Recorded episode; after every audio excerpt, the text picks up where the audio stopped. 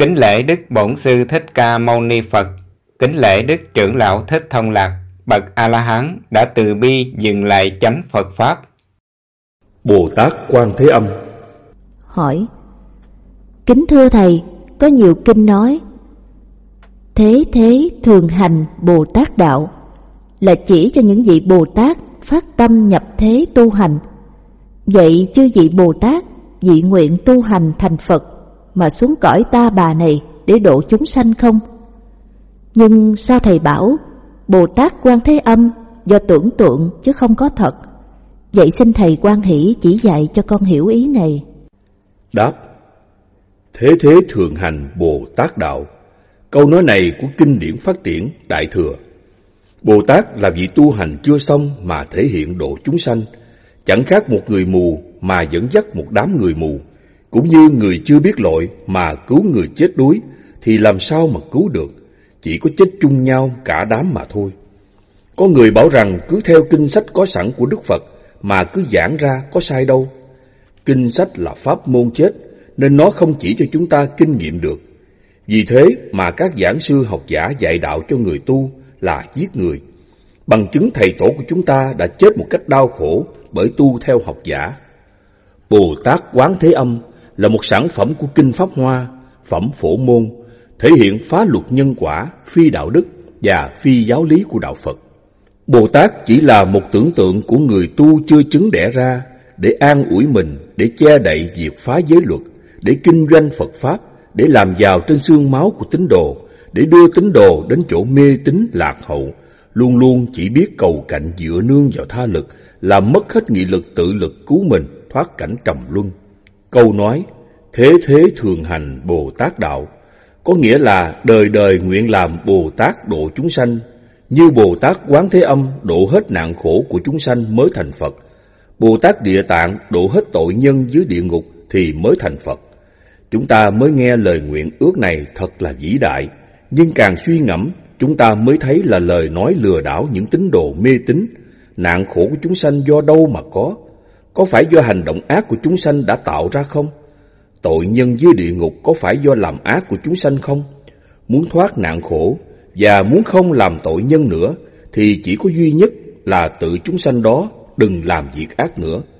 Còn độ theo kiểu hai vị Bồ Tát này khiến cho chúng sanh làm ác thêm và thế gian này càng thêm rối loạn vì nạn trộm cướp và những kẻ hung dữ náo loạn gây rối trật tự an ninh. Bồ Tát trong kinh Nguyên Thủy chỉ là một người mới tu hành chưa chứng đạo, cho nên chẳng dám dạy ai tu hành cả. Đức Phật răng nhắc điều này, tu chưa chứng đạo mà dạy người là giết người.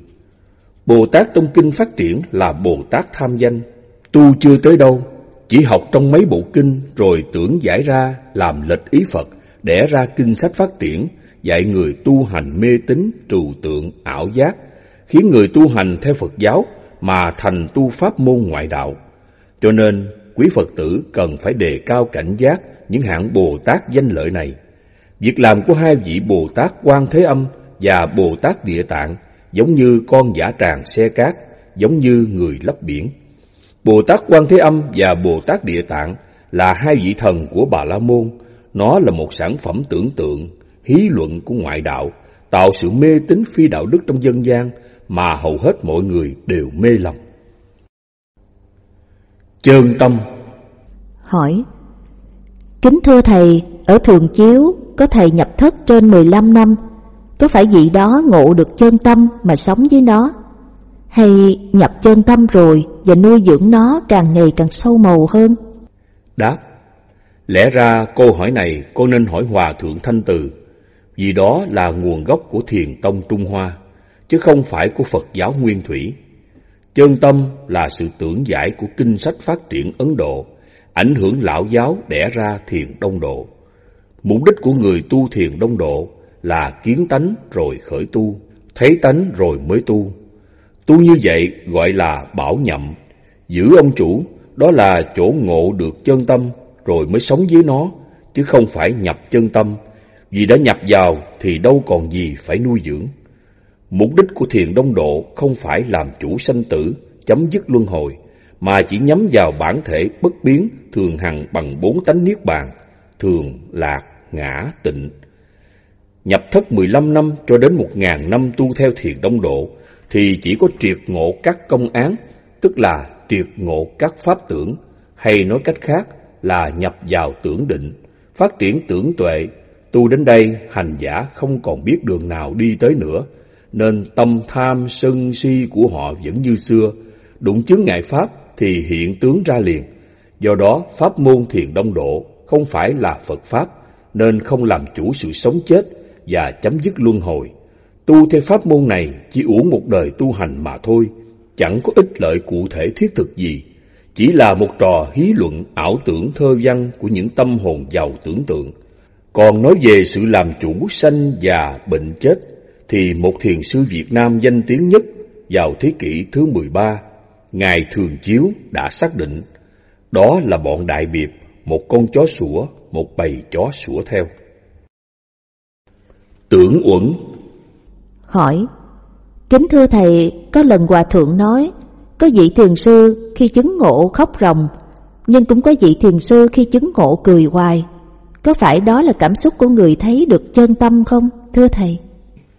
Đáp Khóc ròng và cười hoài Đó là những người tu rơi vào định tưởng Tưởng uẩn tác động gây cảm xúc tưởng mình đã ngộ nhập vào bản thể chân như Chân thực có Nên mới có những trạng thái kỳ lạ Sự tu hành này chính là sự ức chế ý thức Khiến cho ý thức không khởi niệm thiện cũng như niệm ác Nên ý thức ngưng bặt làm cho tưởng thức bắt đầu hoạt động Khi tưởng thức bắt đầu hoạt động thì hành giả có những cảm giác hỷ lạc hoặc các sắc tưởng, hương tưởng, dị tưởng, thinh tưởng, cho đến khi pháp tưởng xuất hiện.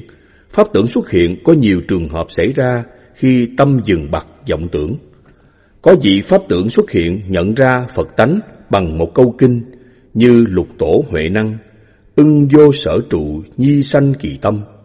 Câu này trong Kinh Kim Cang Bát Nhã, Mã Tổ ngộ Phật tánh bằng câu kinh tức tâm tức Phật, Phật tức tâm.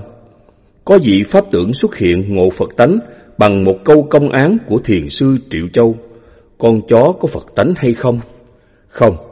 Nhờ câu này mà thiền sư Huệ Khai đã ngộ được tâm vô vô vô vô. Hoàng bá ngộ được Phật tánh khóc mãi, linh dân ngộ được Phật tánh cười hoài.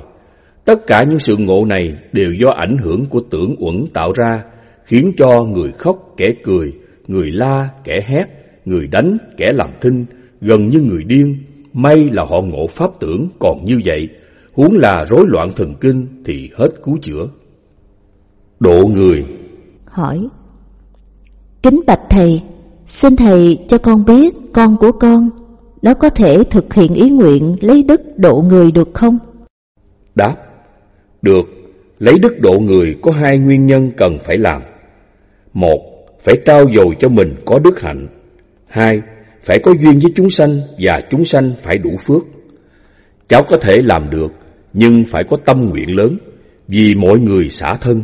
Lấy đức độ người rất khó, vì mình phải là tấm gương đạo đức sáng chói. Nếu có một vài hành động sơ sót thì cũng gặp khó khăn.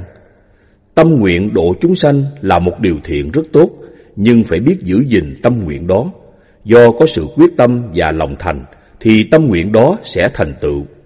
Thầy rất tán đồng ý kiến và nguyện vọng của cháu. Nếu đủ duyên thời tiết đến, thầy sẽ giúp cháu bằng giáo trình đạo đức nhân bản nhân quả. Ái kiết sử Hỏi Kính thưa thầy, người muốn đi tu mà duyên nghiệp cứ buộc ràng, không thể bỏ đi được là do duyên gì, nhân gì? Xin thầy chỉ dạy cho con hiểu. Đáp Người muốn đi tu mà duyên nghiệp cứ buộc ràng, không thể bỏ đi được. Có ba nguyên nhân chính. Một, nợ nhân quả quá nặng. Hai, thất kiết sự quá dày. Ba, ngũ triền cái ngăn che. Đó là ba nguyên nhân khiến cho người muốn đi tu theo đạo Phật rất khó vượt qua. Đó cũng là ba mạng lưới bao dây kiếp con người, mãi mãi trôi lăn trong biển sinh tử luân hồi và nhiều khổ đau trong nhiều đời nhiều kiếp. Chỉ có người trí hiểu biết và còn phải có đủ nghị lực, can đảm, gan dạ mới vượt ra khỏi, mới biết được những sợi dây xích kiết sử, tuy vô hình nhưng nó chắc hơn những sợi dây lòi tối. Còn có duyên với Phật Pháp nhưng tánh con yếu đuối không thể vượt qua bức tường nhân quả. Vì thế, con nên tu theo chiếc áo của người cư sĩ. Một, tu tập xả ly năm triền cái bằng đức nhẫn nhục, tùy thuận và bằng lòng. Hai, luôn luôn trao dồi thân tâm trong mọi hành động, thân, khẩu, ý, bằng tứ vô lượng tâm, đức hạnh, từ, bi, hỷ xã. Ba, dứt bỏ mười điều ác và cố tăng trưởng mười điều lành.